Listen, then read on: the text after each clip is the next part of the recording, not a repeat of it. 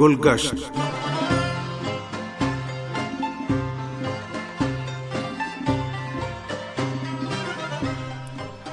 عزیز سامن پروگرام گلگشت کے ساتھ حاضر خدمت ہیں تاہا شمیم کا۔ سلام قبول کیجیے۔ امید ہے کہ ہمارے آج کا پروگرام بھی آپ کو پسند آئے گا۔ پروگرام کے آخر تک ہمارے ساتھ رہیے گا۔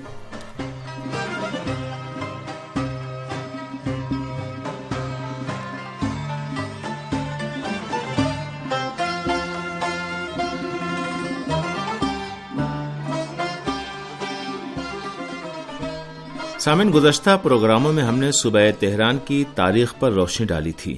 ایران کے دارالحکومت ہونے کی وجہ سے حاصل ہونے والی اہمیت اور اہم محل وقوع کی بنا پر تہران میں اقتصادی اور اجتماعی سرگرمیوں بالخصوص صنعتوں کے لحاظ سے روز افزوں ترقی کے علاوہ سروسز کا شعبہ تیزی کے ساتھ پروان چڑھا ہے۔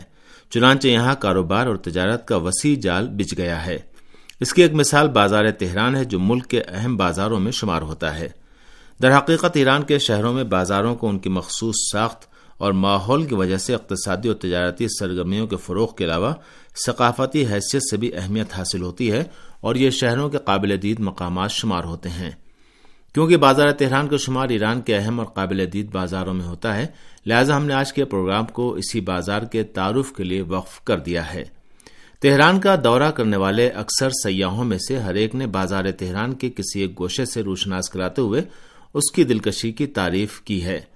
فرانسیسی سیاح آرنیسٹ اورسل نے اٹھارہ سو بیاسی میں تہران کا دورہ کیا۔ انہوں نے اپنے سفر نامے میں بازار تہران کی تعریف ان الفاظ میں کی ہے۔ تہران کا بازار خود اپنی جگہ پر ایک شہر کی حیثیت رکھتا ہے، جس کی آبادی دن کے وقت بیس سے پچیس ہزار نفوس تک پہنچتی ہے۔ اس بازار کے اندر مرتب و منظم انداز میں گلی، کوچے دالانے ذیلی بازار، چوراہے، مہمان سرائیں اور مساجد بنی ہوئی ہیں۔ بازار کے اندر کے پیچ در پیچ دالانے مسقف ہیں اور ان کی چھت پر بنے ہوئے گنبدوں میں روشن دان ہیں۔ یہ روشن دان اس انداز میں تعمیر کیے گئے ہیں کہ ان کے ذریعے بازار کے اندر روشنی اور ہوا داخل ہوتی ہے۔ لہذا کاروباری حضرات اور بازار میں کام کرنے والے لوگ موسم گرما میں تہران کی شدید گرمی اور جھلسا دینے والی دھوپ سے تکلیف کا احساس نہیں کرتے ہیں۔ بازار ایرانیوں کے کاروبار اور تجارت کا اہم ترین مرکز ہونے کے ساتھ ساتھ ایک موزوں تفریح کی حیثیت بھی رکھتا ہے اور ان لوگوں کی ملاقات اور میٹنگ کی جگہ شمار ہوتا ہے جو کاروباری امور کا جائزہ لینے اور روزمرہ حالات کے بارے میں خبروں سے آگاہ رہنے کے لیے یہاں جمع ہوتے ہیں۔ لگتا ہے کہ اورسل کا اشارہ اس زمانے کے بازار کے محلے کی طرف ہے، جب بازار شہر تہران کے وسط میں واقع تھا۔ لارڈ کرزن بھی اٹھارہ سو نواسی میں تہران کے بازار کی تعریف کرتے ہوئے لکھتے ہیں تہران کا بازار عالم مشرق کے بہت سے بازاروں سے زیادہ خوبصورت ہے اور اسفہان شیراز اور تبریز کے بازاروں سے بدرجہ بہتر ہے۔ ایران کے ہر شہر میں اپنے مخصوص انداز کا بازار ہوتا ہے۔ ایرانی بازاروں میں عمارتوں کا ایک پیچیدہ مجموعہ نظر آتا ہے، جن میں سے ہر ایک خاص مقاصد کے لیے بروئے کار لایا جاتا ہے۔ لہذا ان سے روشناس ہونا بازار بلکہ شہر کی شناخت میں اہمیت رکھتا ہے۔ تہران کے بازار کی تعمیر فتح علی شاہ قاجار کے دور حکومت میں ہوئی ہے اور آج یہ تہ در تہ گلیوں، دالانوں، ذیلی بازاروں اور ان میں واقع دکانوں کے ختم نہ ہونے والے سلسلے پر مشتمل ہے۔ اگرچہ گزشتہ چند اشروں کے دوران تہران کے مختلف مقامات پر جدید تجارتی مراکز تعمیر کیے گئے ہیں، تاہم اپنی قدمت کے باوجود بازار تہران شہر تہران بلکہ ایران بھر میں تجارتی لین دین کے اہم مراکز میں شمار ہوتا ہے۔ بازار تہران کا بنیادی طرز تعمیر عام طور پر ایران کے تمام بازاروں کی طرح، بالخصوص شہر کی خشک آب و ہوا اور موسم گرما میں پڑنے والی گرمی کو مد نظر رکھتے ہوئے گمبد نما چھت کے ساتھ بنایا گیا ہے اور اس کی تعمیر میں زیادہ تر پکی اینٹوں کا استعمال کیا گیا ہے۔ بازار تہران کے صدر دروازے کے مقام پر ایک بڑا کھلا احاطہ ہے جس کو سبزہ میدان کہتے ہیں۔ اس کے ارد گرد دکانیں بنی ہوئی ہیں۔ پرانے زمانے میں یہاں سامان کی تقسیم ہوتی تھی۔ بازار تہران میں داخل ہوتے ہی مسجد امام خمینی رحمۃ اللہ علیہ نظر آتی ہے، جو تہران کی مشہور اور بڑی مساجد میں شمار ہوتی ہے۔ اس کی تعمیر فتح علی شاہ قاجار کے دور میں بارہ سو چالیس ہجری مطابق اٹھارہ سو چوبیس عیسوی میں مکمل ہوئی ہے۔ فتح علی شاہ کا نام قبلے کی طرف واقع مسجد کے بڑے ایوان پر خط نستعلق میں لکھا ہوا ہے۔ مسجد کا گنبد عظیم اور نمایاں ہے، جس پر دلکش کاشی کی ٹائلیں لگی ہوئی ہیں۔ یہ مسجد اپنے سہن کی وسعت، خوبصورت شبستانوں، عظیم گنبد اور اس پر لگی کاشیوں تاقوں اور صدر دروازے کے اعتبار سے بازمت اور دلکش مساجد میں شمار ہوتی ہے۔ اس میں قاجاری دور کی عمدہ کاشیکاری کے نمونے پائے جاتے ہیں۔ واضح ہے کہ مسجد امام خمینی رحمۃ اللہ علیہ اپنی وسعت کی بنا پر بازار کے تاجروں کی نماز جماعت قائم کرنے اور مذہبی تقریبات کے انعقاد کے لیے موضوع مقام ہونے کے ساتھ ایک ایسی زنجیر کی حیثیت رکھتی ہے جو بازار کے مختلف حصوں کو آپس میں ملاتی ہے۔ چنانچہ مسجد سے گزر کر بازار کے ایک حصے سے دوسرے حصے کی طرف بآسانی آ جا سکتے ہیں۔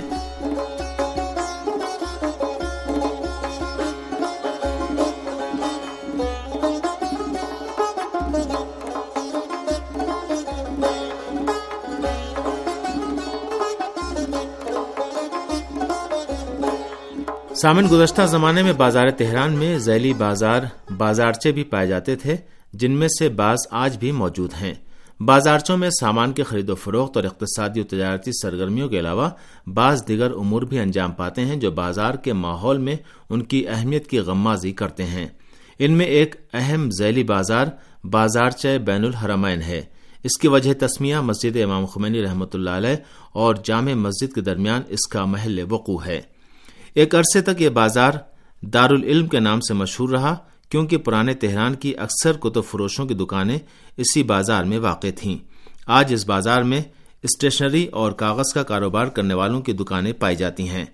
واضح ہے کہ بازار کے دو مرکزی راستوں کے سنگم پر واقع چوراہے کو چہار سو یا چہار سوخ کہتے ہیں۔ گزشتہ زمانوں میں چہار سوخ کو اجتماعی بلکہ سیاسی لحاظ سے خاص اہمیت حاصل تھی، اسی لیے چہار سوخ کی تعمیر بازار کے دیگر حصوں سے علیحدہ طرز پر کیا جاتا تھا۔ چنانچہ تمام چوراہوں کی چھتیں گمبد نما ہوتی ہیں۔ بازارچوں کے سنگم پر مسقف چہار سوکھ پائے جاتے ہیں، جن کے گمبدوں کی دیواروں پر دلکش اور نمایاں انداز میں کاشی کی ٹائلیں لگی ہوئی ہیں۔ بازار کے بارونق کاروباری حصوں میں تیمچا بھی قابل ذکر ہے۔ تیمچا ایک مسقف صحن کے اطراف میں واقع کمروں پر مشتمل ہوتا اور اس کے وسط میں حوض بنا ہوتا ہے، جس کے اوپر چھت میں روشن دان بنے ہوتے ہیں۔ ہر تیمچا دو یا تین منزلوں پر مشتمل ہوتا ہے، جن میں متعدد حجرے یا دکانیں بنی ہوتی ہیں اور ہر حجرہ کسی تاجر کی ملکیت میں ہوتا ہے۔ تیمچہ حاجب الدولہ اپنے مسقف چھت کے ساتھ بازار تہران کے دلکش حصوں میں شمار ہوتا ہے۔ یہاں کی دکانوں کے شیلفوں میں چینی کے برتن شیشے کی بنی ہوئی اشیاء اور گھریلو سامان برائے فروخت رکھے ہوئے ہیں۔ تیمچہ حاجب الدولہ میں داخل ہونے کے لیے بیس مقامات پر راستے بنے ہوئے ہیں۔ اس میں شیشے کے سامان کی مارکیٹ سمیت متعدد دالانے پائی جاتی ہیں اور اس کے وسط میں ایک بڑا حوض ہے۔ اکثر ایرانی خاندان اپنی بیٹیوں کے جہیز کی تیاری کے لیے اس حصے کا رخ کرتے ہیں۔ اسی لیے اس میں ہمیشہ خریداروں کا تانتا بندہ رہتا ہے، جس کی وجہ سے یہاں ایک خاص رونق نظر آتی ہے۔ بازار کے ایک اور حصے کا نام سرا ہے جو متعدد حجروں پر مشتمل ہوتی ہے۔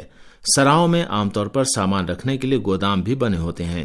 بازار تہران کے اہم سراہوں میں مرزا تقی خان امیر اطابق کی سرائے کا نام لیا جا سکتا ہے، جو اطابقیہ کے نام سے مشہور ہے۔ مہمان سرا بھی ایران کے روایتی بازاروں کے اہم حصے میں شمار ہوتی ہیں، چنانچہ بازار تہران میں بھی پرانے زمانے میں کئی مہمان سرائیں قائم تھیں۔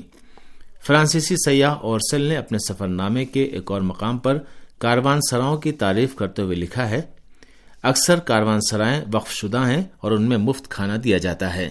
کاروان سلاؤں کے محافظین عام طور پر اچھے افراد پر مشتمل ہوتے ہیں۔ یہ محافظین جن کو چاورات کہا جاتا ہے، سب سے شریف اور سچے ایرانی باشندے شمار ہوتے ہیں۔ حجروں، تیمچوں، سراؤں اور کاروان سراؤں کی وجہ سے بازار تہران ایک خاص ساخت کا حامل ہے۔ اس مجموعے کے علاوہ یہاں پبلک مقامات اور رفاہی، اجتماعی اور مذہبی سہولتوں کے ذرائع پائے جاتے ہیں، جن میں حمام، مساجد، امام زادگان اور بزرگان دین کے مزارات سقا خانے قہبہ خانے تام گاہیں وغیرہ شامل ہیں۔ یہ سب مراکز ایک مکمل تعمیری مجموعے کا حصہ ہیں۔ اس مجموعے میں شامل مراکز ماضی میں اقتصادی، ثقافتی، سیاسی اور اجتماعی شعبوں سمیت زندگی کے دوسرے مختلف شعبوں میں رابطے کے ذرائع کی حیثیت رکھتے تھے۔